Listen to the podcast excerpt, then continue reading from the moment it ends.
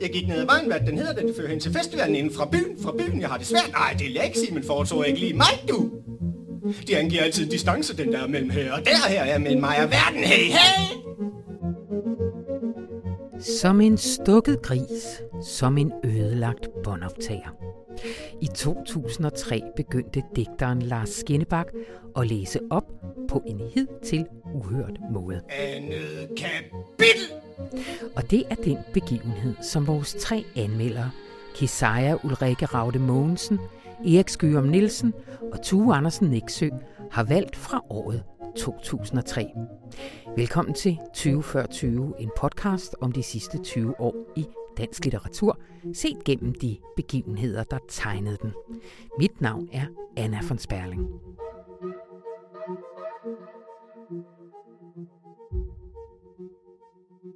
Og velkommen til Tue Andersen Nexø. Tak. I har valgt den begivenhed, at Lars Skinnebak læser sine digte op på en hidtil uhørt måde. Ja. Hvad er det, der sker med Lars Skinnebak der? Ja, altså, øh, det er jo sådan en begivenhed, der er ligesom en af de her mikroskopiske begivenheder, mm. der, der viser sig at, at, at være vigtige. Øh, Lars Skinnebak udkommer i foråret 2004 med en ny digtsamling, der hedder I morgen findes systemerne igen, men begynder faktisk at læse op af de her digte allerede i, i løbet af 2003, og øhm, læser ligesom op på en måde, som er øh, helt afsindig og uhørt, og fuldstændig aldrig set noget lignende nærmest øh, øh, på en dansk sådan oplæsningsscene. Han begynder ligesom at skrige, og pludselig læser han op i dobbelt tempo, og, og det med, at han skriger, det er ligesom måske kun en enkelt stavelse af et ord, der bliver skrevet. Mm. Altså det er som om, han for eksempel går i falset hver gang, han når til et i, eller, øh, og, og så pludselig går det meget langt ned i tempo, og det er ligesom om, han, han, øh, han læser på en måde, som om han er ved at øve herværk mod sin stemmebånd. Ikke? øh, og, og, og det er ikke sådan, så han siger, nu vil jeg læse mærkeligt op. Han stiller sig bare op, og så begynder han at læse sådan. Ja. Ikke? Øhm, og den tidligste sådan notifikation om det, eller sådan noget, det jeg har kunne finde, det er øh, Weekendavisens kritiker Lars Bugdal, der nævner, at han har hørt ham læse op sådan i efteråret 2003. Ja. Og, og det var et projekt. Ja, altså det, det fortæller han jo om ja. nu, når jeg, ja. når jeg snakker med ham, at ja, det var præcis. meget bevidst øh, i virkeligheden, at han ville gerne øh, bryde med eller udvide den måde, dækning blev læst op på øh, i, i Danmark, og han ville også gerne øh, se, hvad der skete, hvis man betragtede oplæsningen som et aspekt af dækningen på linje med alt andet. Ja. Altså virkelig tænkte over, hvorfor læser jeg op? Hvorfor læser jeg netop sådan her op? Alle den type overvejelser, man har som digter i forhold til, hvorfor skriver jeg, som jeg gør? Hvad er det, jeg vil med min skrift? Øh, med de her stilvalg og sådan noget. At man også tog den type valg i forhold til sin oplæsning. Ja. Lad os lige tage en lille kort bid af Lars Skinnebak, der dog læser op af en anden dæksamling. En hver betydning er også en mislyd. Ja. Første kapitel. Jeg gik ned ad vejen, hvad den hedder, den fører hen til festivalen inden fra byen. Fra byen, jeg har det svært. Nej, det vil jeg ikke sige, men foretog ikke lige mig, du. De angiver altid en distance, den der mellem her og der her er mellem mig og verden. Hey, hey! En eller anden ringede eller sendte en sms, havde virkelig nogle nyheder, der gik langt ud over naboskabet. Sig mig, Henry, er alt som det skal være ved ildstedet. Måske er det at strække tonaliteten for langt. Jeg kunne dø foran tv'et, så lad mig dog feste i moderniteten lykkes med at fastholde dig i skriften. Hvor mange fejltrin kan man begå, før du lukker den her bog her? Er her, vil være frit at bevæge sig for enhver. Så længe vi kan sejle væk langt. Fløjter de nye instrukser fremad presser afsted. Fortsæt. Undskyld, jeg blev bare grebet af min kop. Sammenlign. Gerne, gerne. Mine forfædre gik som sagt gennem busser og hyldede det vestlige folks videnskaber. Jeg er usikker på, om jeg vil være enig med deres anskuelse, når jeg når deres erfaringsrum en eftermiddag i solen, en eftermiddag uden regn. I sindet danser alle på lige rækker. Andet kapitel. Altså, som man kan høre, så er det jo Altså, det vigtigste er næsten, at, at ideen om jeget og ideen om stemmen er blevet brudt, vil mm. jeg sige. Altså, når vi læser et digt, så tænker vi tit, om der er et jeg i centrum, der er en stemning i centrum, som knytter sig til måske ikke netop digteren som biografisk person, men vi forestiller os på en eller anden måde, det sådan kunne et subjekt have det, sådan kunne man føle, sådan kunne øh, den stemning kunne man være i. Og den stemning kunne så komme til udtryk i øh, stemmeføringen. Ikke? Så stemme, stemning og jeg bliver tit meget tæt knyttet sammen i, i den lyriske tradition. Og her der er det ligesom om, at, at jeget og stemmen er fuldstændig vredet fra hinanden, så stemmen er blevet frigjort til bare at blive fyldt med alt muligt andet. Ikke? Det er ligesom at høre øh, noget af det, jeg tænker på, det er, at det er ligesom den scene i Exorcisten, hvor den lille pige er blevet besat af en djævel, og så begynder det bare at komme sådan stemmer ud af munden på hende, hvor man tænker, det er jo ikke hende, der taler, det er en masse andre stemmer, der taler, og de blander sig sammen og sådan noget. Og det, for mig er det, er det sådan, det lyder. Ikke? Hvad er det et opgør med? Altså, hvad har ligesom været den rigtige måde at læse et digt op på det her tidspunkt?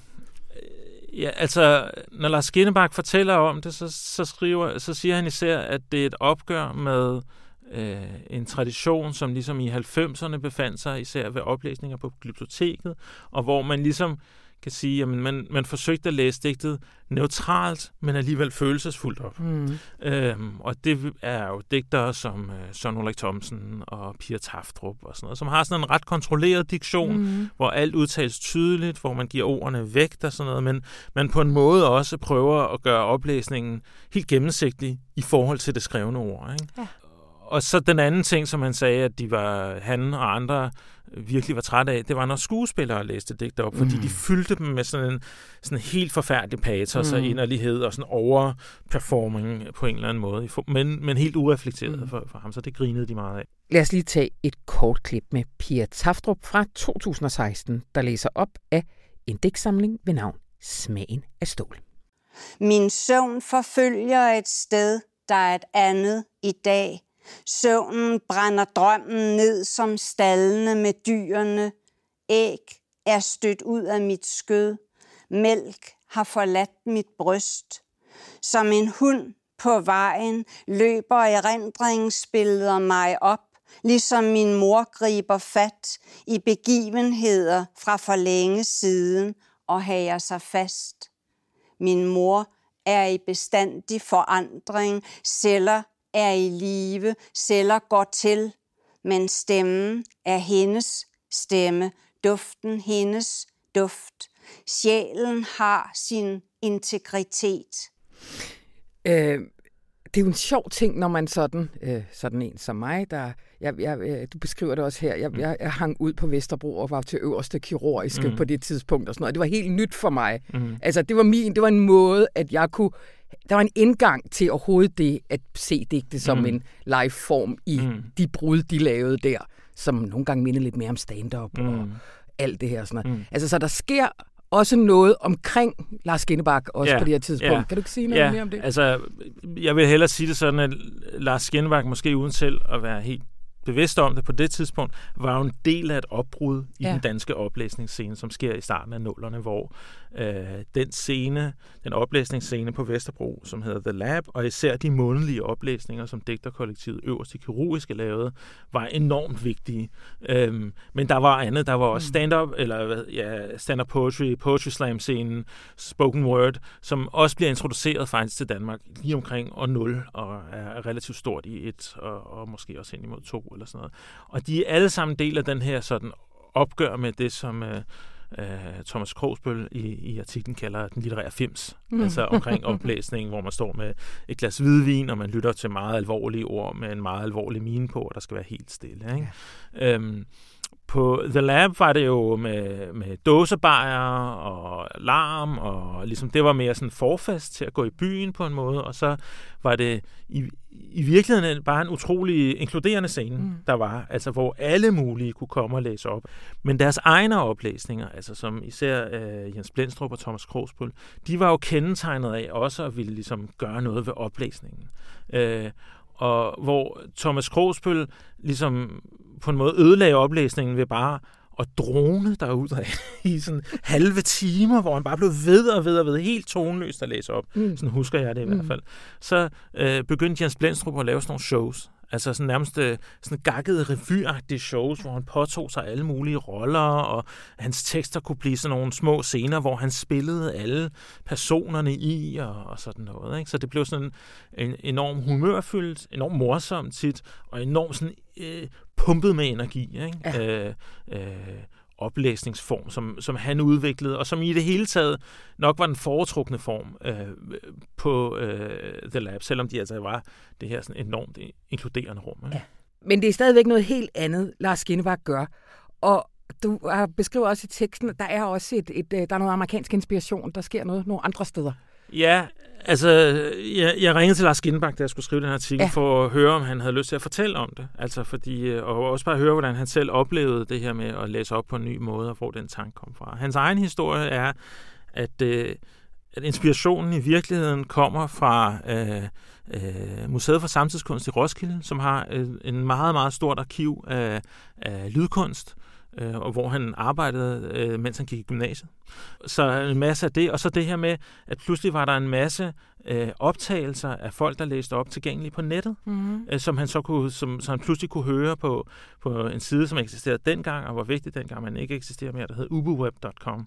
Og derfra, der fik han sådan en eller anden inspiration fra den historiske avantgarde, altså Kurt mm-hmm. Schwitters, øh, dadaisternes oplæsninger, og også fra amerikanske eksperimenterende kom- kompositionsmusik, især nævnte han en, en skillelse som Steve Reich, mm. som lavede et meget berømt øh, stykke lydkunst, der hedder It's Gonna Rain øh, i øh, 1964 eller 65. Mm. Ikke? Og det var han meget optaget af, sagde han, dengang han skulle, da, da han tænkte på, hvordan skulle han læse i morgen finde systemerne op igen.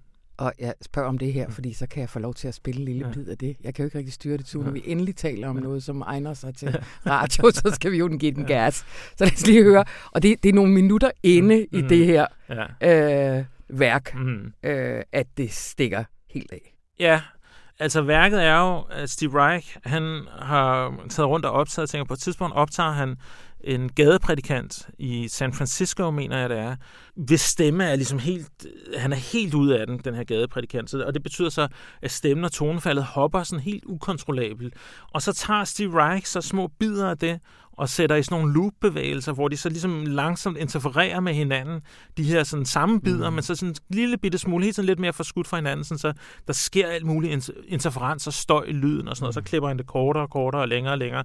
Og ud af den her øh, prædikant, som jo er, er voldsom nok i sig selv, kan man sige, i, den, i, den her, øh, i det, han råber, så kommer der de her i virkeligheden ekstremt uhyggelige øh, passager. Mm. Ikke altså, lidt ligesom Lars Skinbachs oplæsninger, de er ikke sådan specielt behagelige at lytte mm, til, mm, mm, men de mm, heller, mm. man kan heller ikke rigtig afvise det. Der sker et eller andet, som man alligevel gør, i hvert fald at jeg bliver hængende mm. og er optaget af, hvad er det for noget, der sker i, i lydbilledet, når man ja. hører det her.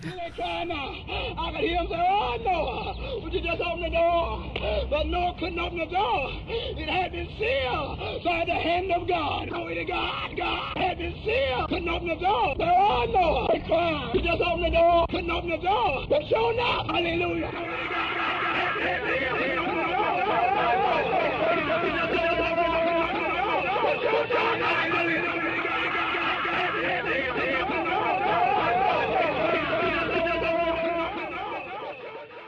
Tu, når vi nu taler om de her sådan markante oplæser, så går jeg ud fra, at der er en hel del lyttere derude, der sidder og tænker på jeg er Hassan.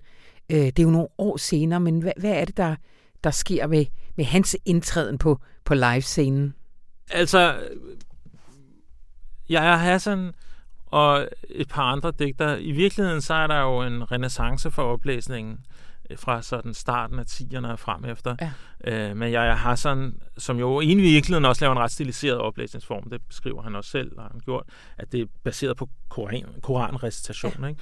Men med ham, med Kasper Erik, med den øh, danske forfatter, der hedder Asta Olivia Nordenhoff, som får et meget stort publikum, og også møder et meget stort publikum gennem deres oplæsninger. Men grundlæggende er deres oplæsninger øh, præget af sådan en idé om, at her ser vi den krop og det liv, her hører vi den krop og det liv, som digtene også handler om. Ja. Så det bliver en form for sted, hvor publikum øh, møder og ser forfatteren og forfatterens ord på en ny og intens måde. Og det kan man også høre på den måde, de læser op. De læser alle tre utrolig godt op. Ikke? Øh, og, men også med en form for sammenkobling igen af forholdet mellem jeg og stemme og stemmen. Ikke? Det, det er ligesom de tre ting er så koblet sammen igen. Det, som var blevet skilt ad hos, hos uh, Lars Skennebak og, og hos, i nogle af de andre eksperimenter. Mm. Det er blevet ført tilbage igen hos dem. Giver god mening. Også kroppen kommer også ja, vel ind som kommer ind som tema. Men som et, et tegn på noget autentisk hele Ja, tiden. Ikke? ja. Øh, og ikke autentisk i den betydning hos Pia Taftrup eller Søren Ole Thomsen, hvor de på en måde jo gerne vil undgå at være til stede som en konkret, faktisk biografisk krop. Ikke? Men her der er det faktisk det her, at denne krop, Ja. og det er denne stemme, der Ja. har været igennem disse Den har oplevelser og disse eller den stemmer. har været syg, eller den og har- et eller andet. ja. Ikke? Og nu hører man Ja. om det i en, i en ly- lyrisk form og, og i en oplæsning. Ikke? Hvor er Lars Skinnebak i dag? Jamen, han er jo på Fanø. Han er flyttet til Fanø. og bor, øh, ja, øh, og bor øh, der med sin familie. Øh, og har lavet alt muligt andet end en overgang fra 2006 til 14 var han, mener jeg, han sluttede, øh, var han lærer på forfatterskolen og blev, var enormt betydningsfuld for en hel generation af, af, af digtere. Så har han lavet en masse omkring klimakrisen og klimadækning, og det sy- nyeste, som ikke er så nyt igen, er, at han arbejder sammen med øh, billed- og musikkunstneren Goodipal i det band, der hedder Goodipal and Pals, hvor han laver råbekor til dem, øh, siger han. Jeg har ikke selv hørt det, men altså, han rejser rundt i hele Europa og optræder sammen med Goodipal. Og på den måde viser det sig også, tænkte jeg, da jeg læste din tekst, at det der med at, at stå ned på den begivenhed, det viser sig også at give mening helt op til i dag, fordi det er en tendens, der er helt bred. Lige nu beskriver du, at det der samarbejde med digtere og musikere Ja, og så alt det ja, elektroniske. Ja. At, Man kan sige, at de her eksperimenter på, på oplæsningsscenen med Lars Skinnebak, med, med The Lab øh, og, og sådan nogle andre, det er ligesom om, at det dør lidt ud, det samarbejde i slutningen af nullerne, eller de, de, den oplæsningsform i slutningen af nullerne. Og så, så udvidelsen af oplæsningen i tierne, danske litteratur, er især foregået gennem sådan samarbejde mellem digtere og musikere, mm. især sådan indie-musikere eller elektroniske musikere, og det har ført til en række. Kasper Erik har jo lige, mm. den danske digter, har lige dannet et popband, der udgivet en, en plade. Øh, Bjørn Rasmussen øh, spiller koncerter med Lisa Vesøntius, og den første, hvor man virkelig kunne se, åh, oh, nu sker der noget, det var i virkeligheden Lone Hørslev, ja. som i 2007 udgav en, en plade sammen med øh, musikeren Mads Moritz og lavede det, der hedder Moritz Hørslev-projektet, som havde en række utrolig fine sange. Ja. Øh, der har været enormt meget interesse for det her samarbejde mellem musikere og, og digtere, og det her med at synge eller performe mm. øh, sine egne tekster øh, til, ikke til avantgarde musik, ikke til sådan noget Steve Reich, men, men netop til sådan noget, der er meget genkendeligt som moderne rytmisk musik. Ja. kan man sige. Godt, så når vi ikke mere. Tusind tak, Tue Andersen Ekse. Jamen selv tak.